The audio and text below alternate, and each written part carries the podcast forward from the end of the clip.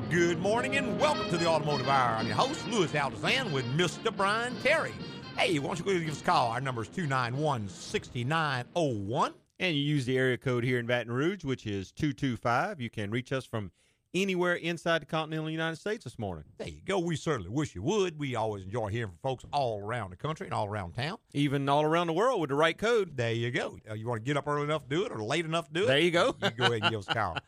We always enjoy hearing from folks. You know, we get a lot of email, which lets us know that there are folks out there who listen Mhm. regularly and they questions and all always invited and all. But when you put it on the radio, put it on the air, it just everybody can enjoy it. Sure. And a lot of times you may say something that will spark a question in someone else's mind that they'd been wondering about for a long period of time and just never thought about it or never thought about it at times. So Right. that's how it works. You know, that's open discussion, kind of like a little forum Sure. on the air, if Okay. you will. I, I, can live, I, I can understand that. I thought we would talk a little bit today about climate control systems in vehicles Okay. because that is a, I'm not going to say new, but newish technology. Well, and, and not something that today's was always around. yeah, today's technology and everything, it's more of a necessity to most people now. Well, it's a standard feature, standard equipment on every car. And what we're talking about, of course, is heaters Right. mostly, and air conditioning, I guess, could come under the same heading. But primarily heaters, since the weather is cold around most of the country and supposed to get a lot colder next week. Right.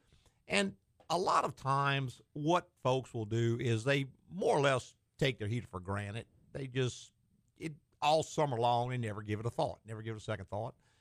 And then the first cool day, they reach over and they turn that knob down a little bit and expect a nice blast of warm air, and they don't get it. Mhm. just doesn't come out. It just either stays cold or does nothing at all, right? whatever. And of course, that is unpleasant at best. Well, if you're cold and you want to get warm, it is very unpleasant. Very unpleasant. Depending on how cold it is. And you know, there was a time when heaters were not standard equipment. That's right. It was an option. Yeah, not that long ago. I know in the 1950s, I had a 55 Chevrolet, a 150 coupe, which is what they call a businessman's coupe, which is Mhm. kind of a little stripped down model. It came without a heater. I know. And if you wanted a heater, you could order the car with a heater, or the dealer could normally Could install, install it, one. or a shop could install it for you, or whatever. But they did not come automatically with a heater. Right. And I guess the reasoning there is at that time, people just didn't drive like they do now. You didn't have an interstate system. Average car at 60,000 miles wore slam out, and it took years to get to 60,000 miles. Oh, yeah. It's not like today. Today, 60,000 miles on a three year old car is nothing. Oh, yeah, I've seen people put 6,000 miles in a year. I, a I have. So we are in our cars a whole lot more and for much longer periods of time.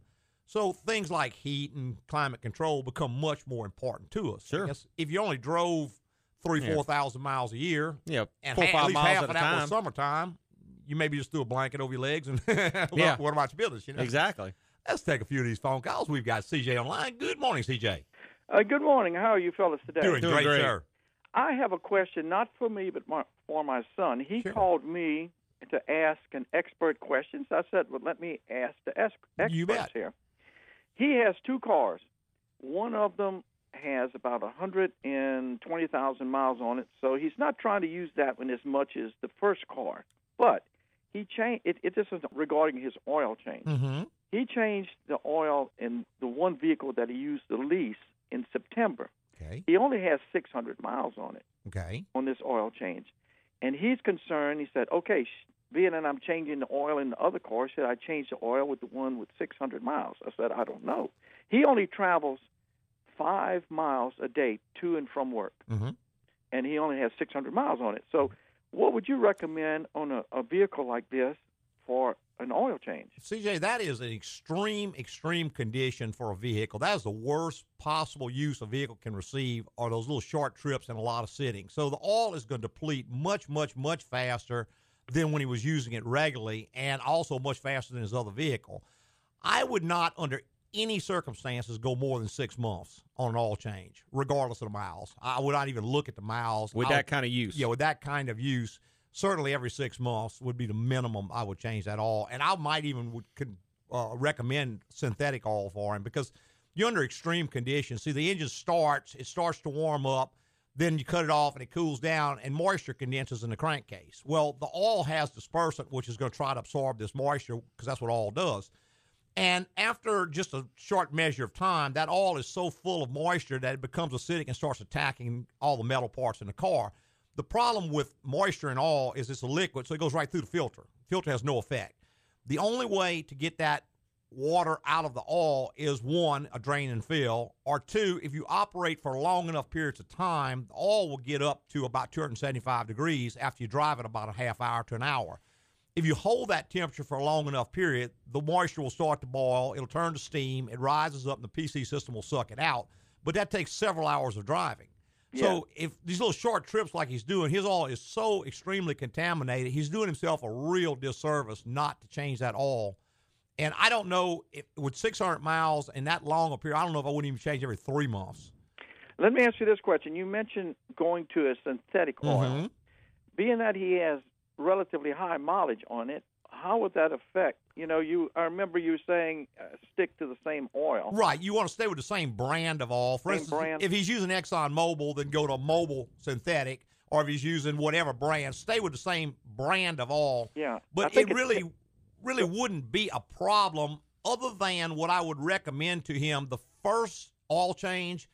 Go ahead and change the oil over. If you can put your synthetic in there, change the filter after about maybe halfway through. In other words, you don't have to change all again. Just go in, take the filter off, put a new filter on, and then run it out the remainder, top it off. Because what's going to happen, that synthetic's going to get in there, it's going to start cleaning up things that were never cleaned up before. And so it's going to produce a lot of debris, and you could you could theoretically plug the filter up if you know you just threw a filter on there and went out for a long period of time with There it. is a bypass in that filter, so when that filter gets to a certain point where it can't take any more trash out the system, the oil starts bypassing the filter to keep the oil circulating in the engine. But you're getting unfiltered oil now into all the components. Right. So probably change the filter maybe Yeah. halfway through the cycle, the first time only. You don't have to do that every time, but after the first time, then you're good to go. You you can just stay with the synthetic. I mean, we'll just Okay, give well- more protection. I appreciate the information, and I will pass this on to him. All right, CJ. right, sir. You fellas have a good day. Great. Thank Thanks, you. man. Bye bye. You're welcome. Bye bye. All right. Let's see. We got all our lines lit up. Uh, we got Emily. Good morning, Emily. Hey, how you doing? Doing great, Doing sir. great. All right, if you got a, sound like you got multiple cars, how often should you crank them? And like I know you say the marks are getting the oil and stuff, and I go a good little while before I, you know, I'm, I'm a truck driver, Right. And I go a good little while before I crank a car. Yeah. Uh, how often would you crank it? Man, that's a good question, Emily. And that's the worst possible thing you can do is to just let a car sit like that. Sometimes you have to do it because just the way things are. But really, a car should be started no less than two to three times a week and run for 20 to 30 minutes each time it's started. Because if you just start it and let it sit there and idle in the driveway, you're doing absolutely no good because the engine's not turning fast enough to get to full temperature. The alternator's not turning fast enough to put the charge back in the battery. So you're really not doing a whole lot of good. I mean, the, the answer is they need to be driven. It's just like people. You know, people are designed to move down the road and, and move around and all that. If a guy retires, he goes sits on the couch and just he don't last very long. And Yes, same, same thing with a car. They're just not designed to sit. You know, they're designed to be run. They're a machine that's designed to be operated. And the ideal, you know, is to put a couple hundred miles a week on the car, but sometimes that's not possible when you got a lot of cars. But they Yes, sir. need that. I would say no less than a couple times a week for 20 to 30 minutes per time. Or just, I mean, so just let it out 20, 30 minutes? I don't And- think you're doing any good letting it idle. You really need to drive it, even if you got to get somebody to drive it or, or just start swapping up cars. You know, take this one one time, take that one another time. They need to be driven because if you see an alternator may put out 100 amps, but that's at 2,000 RPM. At 600 RPM, it may be discharging. In other words, you crank that car, you pull 175 amps out of the battery to start it, and then it sits there and idles. Well, it's it's actually discharging at an idle. The alternator's not putting out enough to put that back into the battery. So if you keep doing that, you're going to run the battery dead pretty fast. Mm, yes, sir. I know, I know that's not the word you want to hear, but no, but there's there's no way around it. I mean, Yeah. the only other option is to just go to a full storage on the vehicles where you fill them all up with all, jack them up off the ground where the suspension is hanging free, and put it in a climate controlled environment, and yeah, yeah, yeah, yeah, yeah, like they do with antique cars where they put them in a museum. I mean, you can just Yes, sir. store it, but you know, that's not practical either because you want to use the car some. So Yeah, that, that's bit, that's a real dilemma, Emily. I, and I know a lot, a lot, a lot of folks are in your circumstances. I got one of my good customers has about four or five cars. He has a devil keeping them all driven. He really does. And fortunately, he's retired now, so he can kind of do a little better about keeping them driven. But Yeah, you're going to have problems, things like seals leaking and all that, just because seals get hard from sitting, batteries go dead, wheel bearings go bad from sitting in the same spot. Shocks and struts. Shocks, struts. Freeze up. Yeah. Sitting in the same place. Things just go bad, uh, just like a person. If he just sits around, you know, he, he's made to move around. Same thing with that car; it's made to move. So if I if I could try to move them once a week, I'd be doing all right. You'd be, You'd be doing better. better, I would go at least two times a week for at least twenty to thirty minutes per time, and that's driving it, not sitting Man, idle. that- That's almost impossible. I need to start selling. that, sometimes, Well, sometimes that's the yeah. answer. Just pick your favorite and Keep you know, it and get rid of the rest. put the others in circulation because somebody else may really, really like to have that car or may need it. or need it. Man, yes, yes, sir. Mhm. So just cranking it up and letting it sit there, it really hurt. Not really. Yeah, you're actually discharging the, the charging system. Yes, sir. Yes, sir. All right. All right. Thank, thank you so All right, much. Emily, All thanks right. for calling, man. All right. Bye bye. All right, we're gonna try to sneak one more in before the break. We got Glenn online. Good morning, Glenn. Good morning, Louis and Brian. This is Glenn from Los Angeles. How you doing, Glenn? Good morning. I'm doing great. Hey, I just wanted to say thank you so much for your podcast, for your website. I just wanted to tell you how much it has helped me and what a difference that it has made for me. I've gone to your website and I've downloaded every podcast there of your show since July of 2014, and I've listened to every one many, many times. Well, and very good. I just like the way you and Brian, you don't just answer calls, but you explain things. Sometimes I just feel like I'm sitting in a classroom listening to you explain things. Well, you're very kind. I also appreciate the fact that you have no bias. Well, we try I've, not lis- to. I've listened to I've listened to other podcasts, Mhm. and you know, callers call in and they'll say, "Oh, we recommend our sponsor's product," and I Right. kind of go, mm, Well, and "I wonder if you would. I wonder if you give the same answer if you didn't have that sponsor." Yeah. yeah, exactly. That's why this show doesn't have a sponsor except for the shop. Yeah, we, mean, we sponsor ourselves, Yeah, right. and that allows Of course. us the luxury of being unbiased. Yeah, I, I've heard the same thing because I do listen to other shows, try to get ideas how they do things better than us or whatever, and I've noticed the same thing. And yeah, I always wondered the same. You know, if, if that weren't your sponsor, would you still recommend them? Right, right. I've also gone to your website to the detailed topics section, Mhm. and I've read every single detailed topic, and they have helped me so much. I can't tell you what it. I feel like I've gained years of experience in automotive work just by reading your detailed topics. Recently, a friend of mine came to me, and he said, "I got this GM product, and I'm getting this clack, clack, clack underneath the dash." Mhm. I never knew anything about the GM actuator problem Mhm. until I heard your show and read your detailed topic on it. And I told him, "Oh yeah, I know what that is." How did you know that? I listen to Louis and Brian, so I told him, "Come over, come over to my house, and I'll take a look at it and tell you which actuator is." He brings it over my my house, and I Uh. look at it and pinpoint the actuator. I tell him, "Okay, go to GM, get this actuator." Two hundred and fifty dollars. He says, "Okay, it's going to take me a week or two to save up for that." Said, okay, no problem. I said, "In the meantime, don't be surprised if your car, if your air conditioning starts blowing warm or it hot may do air." it. and, he, and he says, he says, "Oh, it hasn't done that." The next Sunday, I see him at church, and he comes to me and he goes, "Oh my gosh, my car is doing exactly what you said." my friend now thinks I'm an automotive genius. there you go. You're a There you guru. go. When- when really, I just listen to the Automotive Hour. That's where I get my information from. So, so I just had to call and say thank you so much. You and Brian have helped me so much tremendously. I just, I just had to let you know. well, Well, very thank you. good. Thank we you very certainly much. appreciate hearing it. Thanks, Glenn. okay, we'll talk to you later. Bye bye. bye-bye. All right, we got to take a quick little break. We'll be right back with a whole lot more. Gotta run, Paul. I'm heading to AGCO for my car's general inspection. I take it in once a year so the team at AGCO can catch any potential problems early. And they remind me of important upcoming maintenance. Things like oil changes, changing my timing belt, tire wear. Yeah, a general inspection each year would be a great thing for my marriage. Paul, thanks for bringing Marie in for her general inspection. Overall, she's in great shape. I did dial back her shopping system to save you a little money, and her nag button was stuck, so I loosened that up so you can work on your golf game and not those honeydews. As far as preventive maintenance, you've got a big anniversary coming up in April, so put that on your calendar. And I'd suggest flowers for no reason and more compliments. And AGCO saved me thousands of dollars. Paul? Paul, are you listening? Oh, oh, yeah, sorry. Sounds like I need to take Marie, I mean my car, into AGCO for a general inspection. Keep your car on the road longer. Schedule your general inspection today at Agco Automotive. Agco, it's the place to go. Hey, welcome back. If you just joined us, this is the Automotive Hour. I'm your host, Louis Altazan, with Mr. Brian Terry. We sure appreciate you spending your Saturday morning with us. Why don't you give us a call? Our number is 291 6901. Love to hear from you. And we've got Jeff on the line. Good morning, Jeff. Morning. Yes, sir. Good morning. I have an 08 Silverado 1500 with a 5.3 liter. Mhm. Got a coolant leak, and I put a pressure test on it. It looks like the head gasket might be leaking. Mm, that would be And- pretty unusual. Where's Yeah. it coming out at, Jeff? It looks like it's coming out between the head and the block. Really?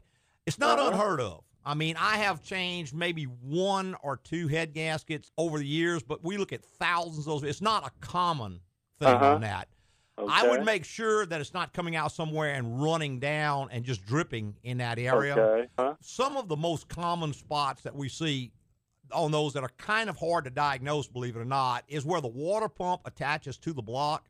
Uh-huh. Those gaskets will leak, and sometimes you can't even see them leaking there because what they'll do, they just ooze out, and they may drip down and get on the head surface and run down around the head surface and run out and drip out and look like they're coming out at the head. Another place where we see a lot of leakage is those two quick connects back on the firewall.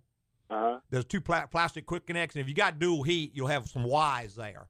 No. And, uh, Not on a yeah. pickup truck. Okay. The the suburban, Suburban has and the Tahoe, has yeah. the rear heater. The Right. pickup trucks don't. Okay. But they still have the plastic quick connects. There. Yeah, those are bad, bad about They leaking. are. There's another one back at the intake manifold, and again, they can run down and drip off at the head surface.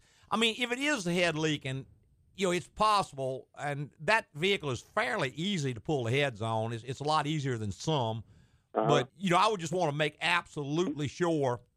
What, Yeah. What you might want to do because coolant can run from a long distance. Take an there's some cooling system dye you can buy. It's a fluorescent Uh-huh. dye. You add that to the cooling system, run it for a period of time. Take a black light and there's a special pair of glasses. And I mean, you can buy all this stuff almost anywhere for probably 20, 30 bucks. It's not really expensive stuff. Take that black light and go over it, and you'll see a big dye trail where it's coming out. And if you see it running down from somewhere else, just go up to the highest point and, and look there. But you know, if it is the head leaking, it's not the end of the world. We change those heads out. I guess it takes us what six, several- six maybe Yeah. hours to, to pull a set of heads and change the gas, put them back together. But on that particular truck, you can take the head off without having to remove the remove the cab like you do on a Ford. Right. It's real all under hood work, so yeah, it's not a an big in- major major Yeah, the deal. intake comes off, and then the heads are right there. Now Yeah. to get the lifters out, you The have to take the have to heads come off. off. Yeah. But you shouldn't have to fool with any of that for a coolant leak. One other thing on this, it's I lose oil on it. It doesn't smoke and Yeah. it doesn't drip. hmm Yeah, there's several bulletins Yeah. for that problem. Jeff, what it's doing is burning the oil internally. It's not going to smoke because the catalytic converter is going to Okay. vaporize it. You, you'll never see it. I mean, even Oh. if it's burning a quart oil every thousand miles, it won't smoke. But Okay. they had a lot of trouble, and there was a warranty extension at one time. I don't know if that's still in force. It's probably an active fuel management engine. Uh huh. Yeah, those are the ones that really used it the most. There's two updates that sometimes help with that. One is a revised valve cover because they were throwing so much all around the valve cover, the PC system was sucking it out and burning it in the engine. And the other one is there's a dump valve inside the oil pan where that active fuel management dumps the oil from the lifters, and it could throw all up on the cylinder walls and overload the rings. Go to my website and just type in oil consumption or GM oil consumption on the little search bar. It'll bring up an Uh-huh. article with pictures and part numbers and everything for those two issues. Other than that, it's just a matter of going in. They really had a screw up on the piston size and the rings and all that. And for a while, they were re-ringing them and re, you know, putting pistons and all in them at no charge. But I don't know if that's still in force. You might just check with a dealer. How many miles you got on it? 165,000. Yeah, Yeah, probably probably probably, not. not, going to be any. You just got to weigh out how much oil is burned. Is it really worth the, the fix? It- Sometimes the fix is worse than the problem. You know. Yeah. I, well, I was reading something they they dis they disengage that automatic whatever Active fuel manage. at Mhm. active fuel management. Mhm. They said they bypass disengage it or something, and that helps a little bit, but I don't know. Yeah. Uh, so if I bring it in, y'all can check the coolant leak and. oh yeah. Yes, sir. Absolutely. Mhm. All right. Well, All right. thank you very much. All right, Jeff. All right. Thanks, man. Bye bye. All right, 291 6901 is the number if you want to be part of the automotive hour. And we've got Josh online. Good morning, Josh. Good morning. Yes, Big sir. fan of the show. Thank you. Uh, I got a couple questions. 1998 Honda Civic, Mhm. 300,000 miles, Okay.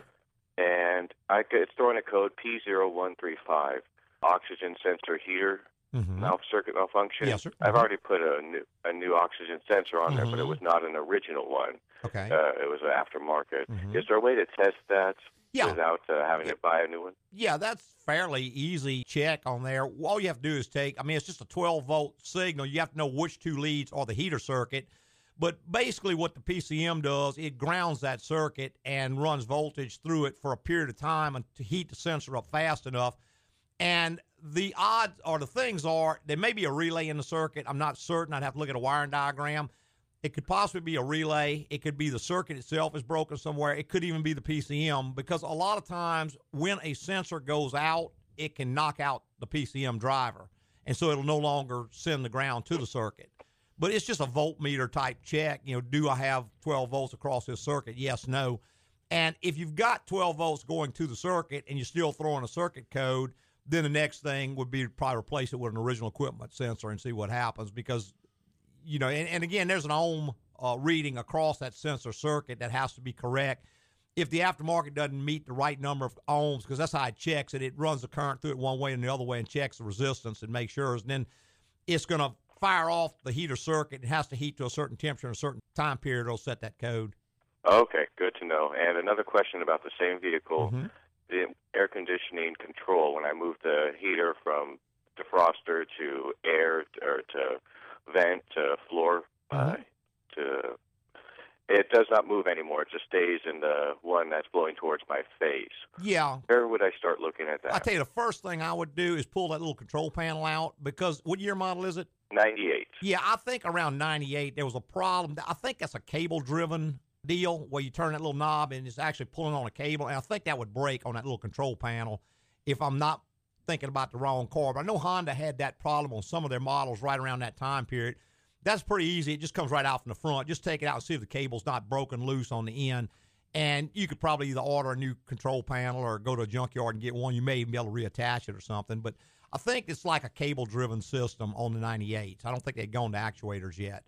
Uh, but I that- think they did. It's a button, not a not a slide lever. okay, it's not like a knob you turn or anything.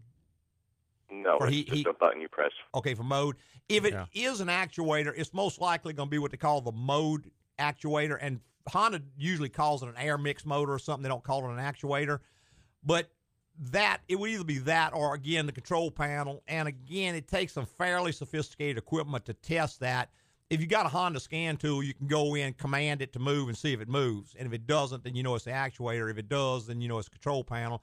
But lacking that, because most of that stuff is a digital signal, it's going to be a pulse width signal. It's not going to be a 12 volt or, or 5 volt reference type thing. So be a little difficult. It might pay you, other than just kind of looking and seeing what's there, if see if you can see anything, it will probably pay you to have someone with a Honda scan tool diagnose it for you, even if you want to do the work yourself. It's, it's fairly easy to repair to replace an actuator if that's the case. Okay. Thank you very much for the information. All right, man. Thank you. Bye bye. All right. 291 6901 is the number. If you want to part of the automotive hour, we'd love to have you. And just for all the calls, we were talking a little bit about heaters, Heaters, and right. stuff like that. And, you know, we talked just a bit about the history of heaters where they just didn't have them in cars because people didn't drive as much, they didn't drive as far. So it was Well, considered to be a luxury item. Right. I mean, when cars came out, everybody was riding a horse. You didn't go that far on a horse right. during the day. So as the, the buggy came along and then the horseless carriage came along, you still didn't travel that far. So you were in the vehicle not near enough to really even need a comfort system in it. Right. Well, a long trip might have been 20 miles because that's about as far as a horse could go in a day. Right. And so that was how people traveled. That's how far things were apart. You know, if you went to the next town, it might have been 20 miles. And, And but people didn't get in there and go 500 miles like they do now. Right. And that's how the early car got used. Mm-hmm. So, I mean, nowadays, when you're getting in a car and you're driving long distances and you're going to different areas of the country, you may leave New Orleans where it's 70 degrees and very comfortable, drive up to Virginia where it's 30 or 20 degrees in one day. In one day, that's correct. And so a heater becomes more of a necessity to you, Sure. or, or certainly a very, very nice thing to have. Now, things that can go wrong with heaters, you know, back when they first started coming out with heaters, even a T Model Ford had coolant, right, which was hot. So most of the heaters ever developed were hot water type heaters. Correct. Water circulated through a little heat exchanger, a fan of some type, Blew air through it, it. which warmed the car. Uh, about the only vehicles I can think of that operated differently were the Volkswagens and the Porsches. with the air cooled engines. Right, they had an air cooled engine, so they didn't have coolant, so they just used the heat off the exhaust. They picked it up with a with a heat fan. exchanger, and uh, that did the same kind of a job. In my opinion, didn't work very well, No. but they did offer some heat in the car. It's better than having nothing at all. Well, that's right.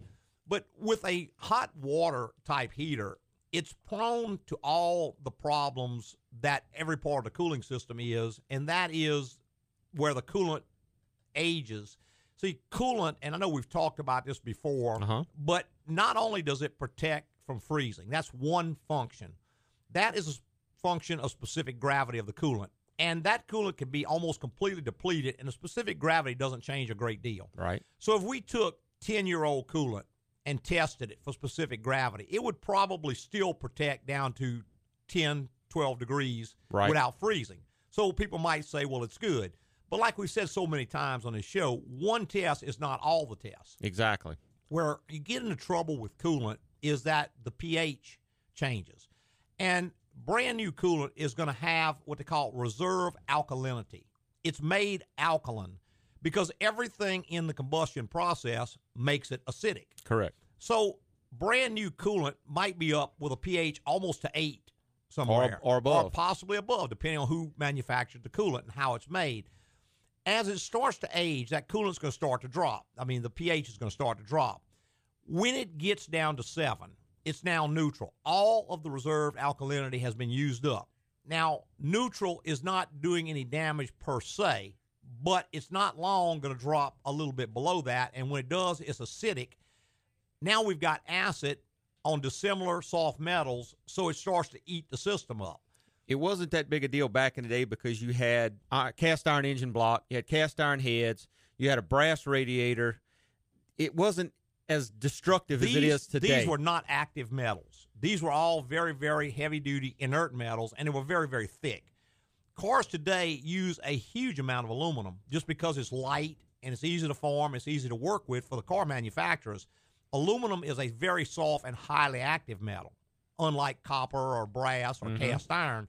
So when you get an acidic liquid with an aluminum radiator or aluminum heater core or aluminum cylinder head, the amount of damage can just be astronomical and very, very, very rapid. Let's go to our phone lines. We've got Terry on line. Good morning, Terry. Good morning, fellas. I've got a 2011 Toyota Sequoia with the platinum trim, Mm-hmm. and it's got the seat, the driver's seat, driver's seat memory button, and my position is all the way back. Mm-hmm. And uh, anyway, I've got it set. We go somewhere, get out, come back, and it has moved the seat up about two inches. Mm-hmm. Wh- what is wrong there? Well, it could be any number of malfunctions, Terry. Most of those modules have a default position. In other words, they have to put something in there as the standard default position.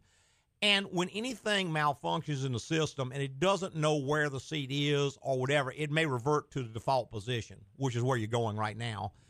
Now, unfortunately, there's probably 200 things that could cause that. Any type of a loose wire or somebody shoved something on the seat and unplugged one of the wires or, or messed with one of the wires.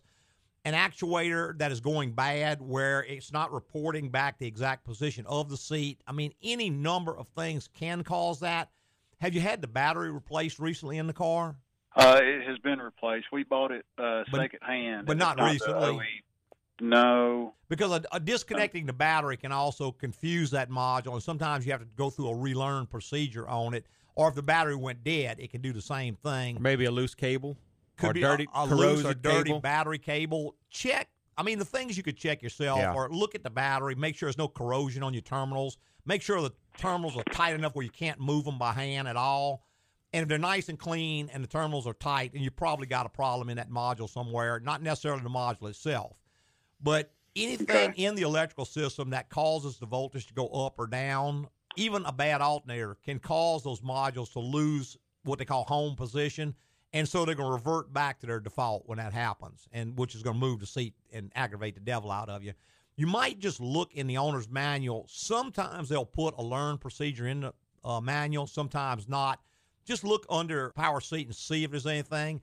And sometimes Okay. it's as simple as getting in there, turning the key off, turning it on, running it all the way back, running it all the way forward, and then you know turning it off, and it'll relearn. It, it learns the range Okay. again. If it doesn't have anything like that, you're probably going to need to take it into someone who's got a Toyota scan tool that can get into the body module. Right, get into the body mod. It doesn't have to be a Toyota dealer. You know, we've got Toyota scan tools, as most good shops do, and they can read what the computer's commanding because it's a little computer module that runs all that. Read what the module's commanding. Read what the seats are seeing. Something between the seat and the module is losing track of where the seat is, so it's moving back to default. Got it. E- Eventually, it'll probably go out on you, and you know, right now it's just more of an annoyance. Might be as simple as reprogramming it. Okay. One more question. Okay. Y'all do some custom fabrication type work, but I don't live near you, so Mhm. this is just a could it be done? That seat doesn't. Also, those vehicles are are so large, but the seat doesn't go back far enough. I mean, I'm Mhm. just five eleven. Yeah, big guy. Okay. So, how much trouble do you think it would be to have somebody custom do some custom work and and fabricate something or do whatever it takes to where that seat would go back another two inches? It wouldn't be the end of the world. I mean, it, it would take some time. Anytime you're doing custom work like that, number one, you have to remove the seat, remove the carpet, and all that. And then you have to fabricate something to do it all. So it's kind of time consuming, and obviously, time is money in a shop. And you want someone who knows, you wouldn't want to go like just a welder because Yeah. he's used to welding stuff, but I mean, he may burn, you know, big holes in the floor or something. Who knows? You want somebody with some finesse, someone like a body shop or some like a frame and chassis type shop. I mean, it's not the end of the world. It could certainly be done, but I would expect probably a few hundred dollars to do something like that just because it is time consuming. If I was going to do Okay. it, I'd go after the track instead of the floor. You know, Mhm. take the seat out, modify the track itself instead of modifying the vehicle Mhm. floor. And that Okay. way you, you can get the seat out of the vehicle so you don't burn the vehicle up. And you can cover the seat so Right. you don't burn the seat up. Right. You can do all your work out on the bench, bring it back, drop it back in the car. Save some time. And then if you ever got ready to take it out, all you had to do is take that modification out, bolt it right back to the floor in the original place, and Mhm. you're done. So I mean, it. it, it could certainly be done, Yeah. but it's going to be kind of a why. specialty.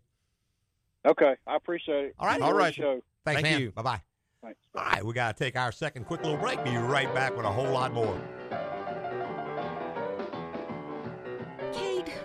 Shop tomorrow. I'm off to AGCO for my car's general inspection. I take it once a year so the team at AGCO can catch any potential problems before they become huge repairs down the road. You know, things like small rattles and shakes can become issues, and you never can be too. A general inspection each year would be great for my marriage. Kate, thanks for bringing David in for his general inspection.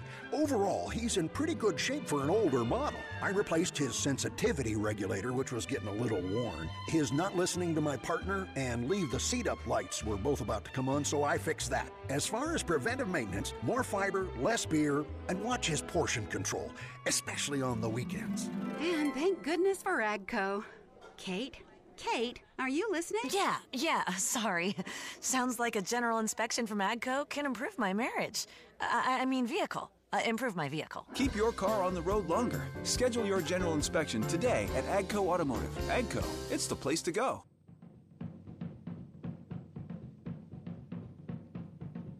Hey, welcome back to the Automotive Hour. I'm your host, Louis Altazan, president of AGCO Automotive. Got our lead tech, Mr. Brian Terry, right here by my side. Between two of us, we'll try to answer any automotive questions you might have.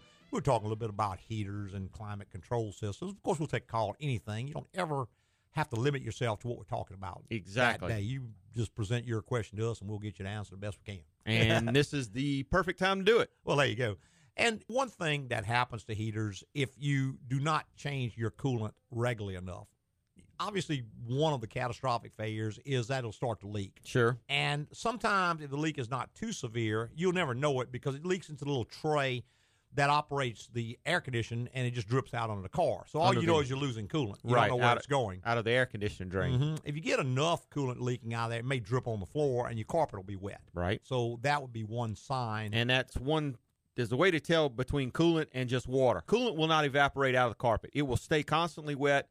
Water will eventually dry out of the carpet. Right. If you air have an air conditioner that's dripping in your car, or maybe a window that's leaking or windshield that's leaking, that is kind of fresh water. So if you can take the car and put it under a cover and let it sit for a few days, it's going to dry out. Sure. But coolant is not going to dry out because it's ethylene glycol. The Right. water will evaporate. The ethylene glycol Will or stay. well, the glycol, put it that way, because it could possibly be pro- propylene glycol, but that's not going to stay. It's going to leave an oily residue, and it's not going to go away.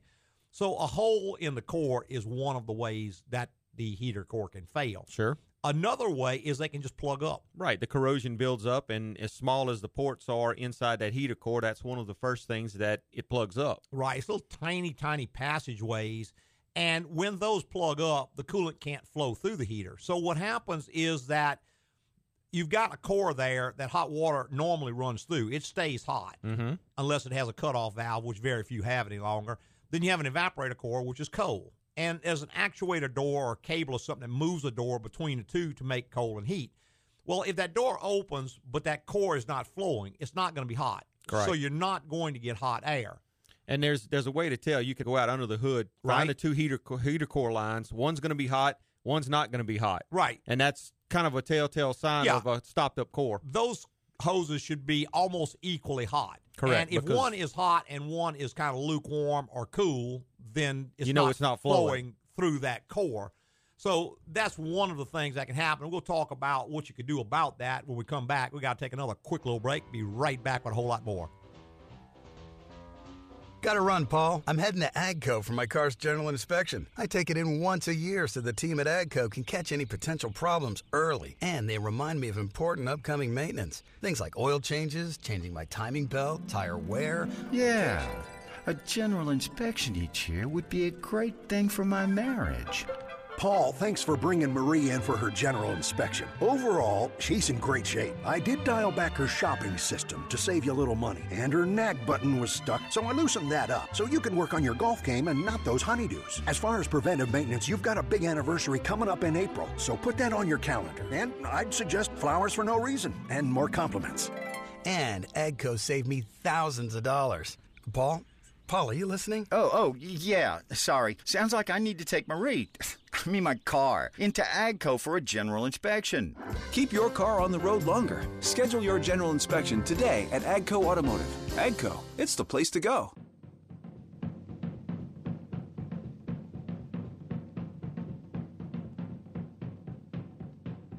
Welcome back to the Automotive Hour. Brian and I got a few minutes left. We'll try to answer any questions you might have. Why don't you give us a call? 291 6901. Get you right straight up to us. And we were talking about heaters and creature comfort items in the car. That's right.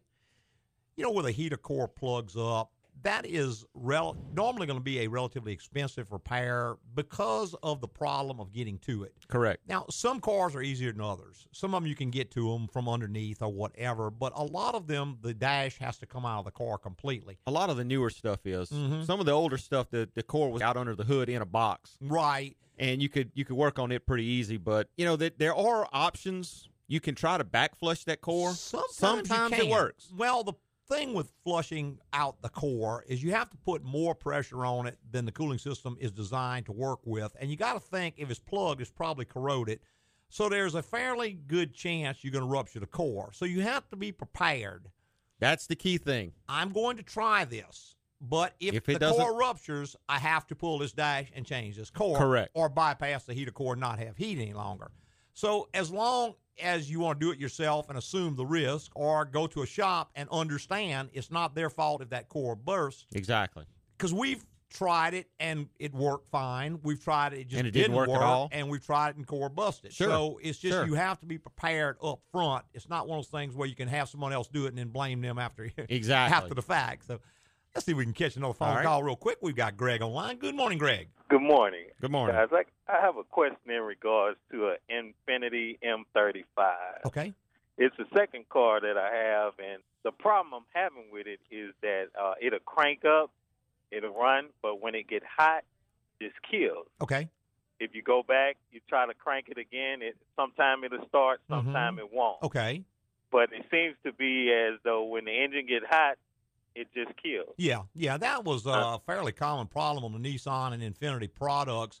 The most common thing, and Greg, I can't assume, assure you that this is it because a lot of things can cause that, but the most common thing was what they call the crankshaft position sensors. They had Uh-huh. a lot of trouble with those. I think there's two of them on the engine, and when they got hot, they'd go to op- open on one or both of them, and when it does, the car would die. I, I'm, I'm telling you, there's two camshaft sensors and one crankshaft sensor, and Okay. normally all three of those were changed together because they had trouble between them syncing. Now, what I would do is I would start out by having someone scan the memory and see if it has a code in there for crank or camshaft sensor. If it does, then I would certainly go after that. Now, obviously, Okay. a lot of other things. I mean, a fuel pump can get hot and go to open circuit and lose Right. fuel pressure. You'd have to have a fuel pressure gauge. It's just going to require some testing to find how often does it occur. Pretty it Like every time you drive it, or once a week, or once a month. I don't. Yeah, I don't drive the car a whole lot, Mhm. but lately that's been the issue with it. I'll crank it up, it'll run, and uh man, I let it run by 10, 15 Uh-huh. minutes, and then it'll kill. Yeah. Okay. You know. Well, if you can do, Yeah. if you can duplicate it easily, almost any shop could diagnose that real quickly. And, and quick means Uh-huh. cheap. So you know it's not going to cost a whole lot to diagnose the problem, rather than just throw parts at it. But I would probably put a fuel pressure gauge on it, see if the fuel pressure is dropping out, see if there's a code in there for crank or cam uh, sensor. If there's a code, I'd go after the code. If there's no code, I'd try to check the fuel pump first. And there's a few other things that can cause as well, but that's the way you'd have to go about trying to fix that. Right. And the problem has started like a year ago, Mhm. but it kind of went away. Yeah, they'll do that. Uh, They can yeah, do it that. went away, It, it may go away. no It, it may go away during the cool weather. You know, like during the, the fall and the and the winter, you may not see it, and then when spring and summer comes back, it may get back again. So lots of things can influence it: the humidity, how much it's raining, and all that kind of stuff. You know, if it's an electrical issue, a lot of things are going to influence it that don't make sense to you or me, but you know, make sense to that electrical circuit. Okay. I have one other question Okay. in regards to a 08 GMC Sierra Mhm. with a 5.3. Mm-hmm. I can't seem to get rid of the check engine light. It's giving me a code with the man. It's, it's something dealing with the fuel, with the fuel system. Yeah, But probably it the vent do solenoid that. code. EVAP. Mhm. Yeah. Evap vent solenoid Yeah. code. Yeah, they're pretty Yeah. bad about that. And most people change the solenoid because that's one of the things that can cause that problem. But we've seen a lot of times if you change that vent solenoid and the problem keeps coming back, it's probably either going to be something in the wire itself that can get cut, damaged, connector can be bad, or even the PCM itself can go bad. It just no longer sends the signal to that solenoid. Yeah, yeah. Because I changed another the few solenoid things- and it didn't Yeah. give the problem at Well, all. see, another few things. The way it Yeah. knows that solenoid is not working is that it tries to draw a vacuum on the tank, and if it can't draw a vacuum, then it's going to say the solenoid's bad. But if the fuel pressure, the, the fuel tank sensor is a pressure sensor in the tank, if that sensor doesn't read, it's going to think it doesn't have a vacuum when it does. Right. So it could be that tank sensor. I've Just take it- somebody that's a little bit smarter to do some diagnosis on it. But again, it's, it's nothing that can't be fixed relatively easy. Okay. All right. Well, thank you guys. All right, a lot. man. Thank you. All right. All right. Bye bye. Bye bye. All right, there you go. You know, we were talking about flushing out a heater core, Right, And that's right. probably not a recommended procedure. It's, it's not. But you know, if you like you like you were saying before, if you're willing to take the chance with the understanding that if something happens or this doesn't work, then we have to go in. Right. And, you know, most things you kind of hit the nail on the head there with if you're willing to assume the risk, Correct. everything is risk reward. And as if you take a larger risk, you can save money. And it's kind of like doing business with a lowest price shop or doing business with a higher price shop. The thing is, when you go to a lower price shop, you're taking more risk. Sure. And if it works out, you save some money. If it doesn't work out, then it ends up costing you more. Well, it's the same thing with everything. It's all risk reward. But when you want to save the money, you want the reward, then you have to assume the risk. Sure. Whereas the shop can't assume the risk for you and pass on the savings to you. It's just not the way the world works. So a lot of times, you know, we'll talk with the customer and make sure he understands or she understands. We can try this. It's a kind of a risky procedure, but the heater doesn't work anyway. Right. So, worst case scenario, the core is going to rupture. You don't have the money to pull the dash. You could bypass we could it. bypass it. It doesn't work before, it doesn't work after. So, you're not out a whole lot. You spend a little bit of money, you risked a little money, but again, the potential savings was pretty large right. you still have to change the core. So you're really not a whole whole lot worse out. Now I wouldn't spend nine hundred dollars to try something like that. Oh, that would be foolish. Yeah. Because for maybe a little bit more you could change the core. So again, the risk reward has to make sense. And as you save enough without risking too much, and that's something you got to kind of weigh out in your own mind. Right.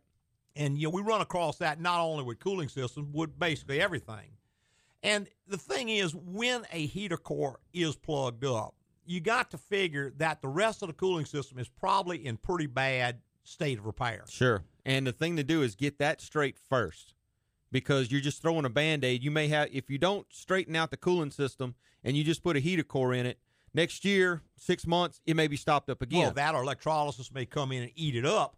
I know we get people come in. I had a guy came in a while back and he said he had put a heater core in his Ford truck and it didn't last but about six months. And he put another heater core in it and it went out again in six months. So he brought it to the shop and they told him that he had electrolysis going on. Right. They treated it the best they could, and now the heater core was okay, but he was mad because his radiator went out. He He's yeah, they just worked on it. Now the radiator went out. Well, okay, but let's back up here. Number one, you had a bad situation to start with. You improperly repaired it twice yourself. The radiator was taking the same abuse. It's just a little bit larger. It's able to deal with a little bit more. They went in, they fixed the problem with the heater core. They maybe solved the initial thing that was causing it all. But the damage was already there. The damage was there. It just hasn't revealed itself. Yeah, I'll be glad to change the radiator for you, or you might go back to the same guy who did it last time at you know however you choose. Well, I just don't want to do. I said, well, you can't be mad at him. No, he probably did a good job, did it for a reasonable amount of money. You know, things happen. It's an older car that was neglected. And I mean, you can't go in. You can't go in and change every part of the, the cooling right. system. Right. Well, like I told him, I said, well, I may change the radiator, and next month the the water pump may go out. Sure. Are you gonna get mad at me? You know, Yeah. because the other option is let's change every part of the cooling system, which is going to probably total the car. Sure. Because now Easily. we're talking about the engine and the cylinder heads and all that. You know, the thing is, you do what you can do within limits, but there's a cost potential there that starts to rise astronomically at some point. And because you've had a lot of work done on a car does not mean you're never going to have problems. I mean, you can buy a brand new car and have problems. Oh yeah, I've seen it. Oh yeah, and you know, people a lot of times uh, they'll come to us and well, I spent a lot of money with yeah yeah yeah, and now I'm ha-. well okay, but this is a different issue.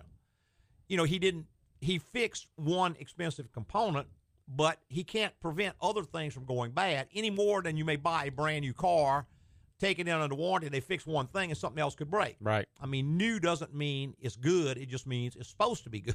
Right. Exactly. And the same thing with the repair. He can guarantee the repair he's made, but he can't guarantee nothing else is going to go wrong. And if you keep your cooling system in top shape, Then you don't have can you can avoid a lot of these problems. Well, that's it. That's the whole reason behind a general inspection and doing preventive maintenance is that instead of paying to repair all these things, you spending much less money to prevent them. Correct. And that's just the whole concept behind overall lowest cost. Let's prevent problems rather than spend money To fix 'em. treat the problems. It's just a whole lot easier and a whole lot cheaper. Cheaper. There and I see we're just about out of time. Let's go ahead and start winding it on up. like to thank our podcasters for listening this week and every week. And tell your friends, go to your favorite broadcast or rebroadcast service, whichever that might be. Find a written review and fill it out for us. There you go. Give us a written review. If it's a positive review, it'll move us up so that when people go in and search for an automotive show, We're on we'll top. come up close to the top. And like you yourself, I'm sure when you search for something, you generally go through the top five or ten. And that's you're not going to go yeah. 20 pages back looking. Exactly. So the higher we are in the rankings, the more people are going to listen to us, so the more we can do the show. There you go. And that's the way it works in radio. hey, preceding was opinions based on our experience in the automotive industry. Have a great weekend.